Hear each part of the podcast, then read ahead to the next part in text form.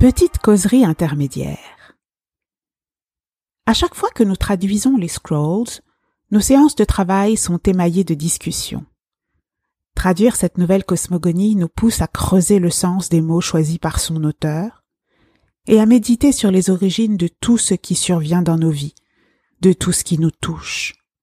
Le sens de la vie, le pourquoi de la souffrance, la créativité, l'essence de la culture, l'expérience du temps et les vertus étonnantes de l'austérité.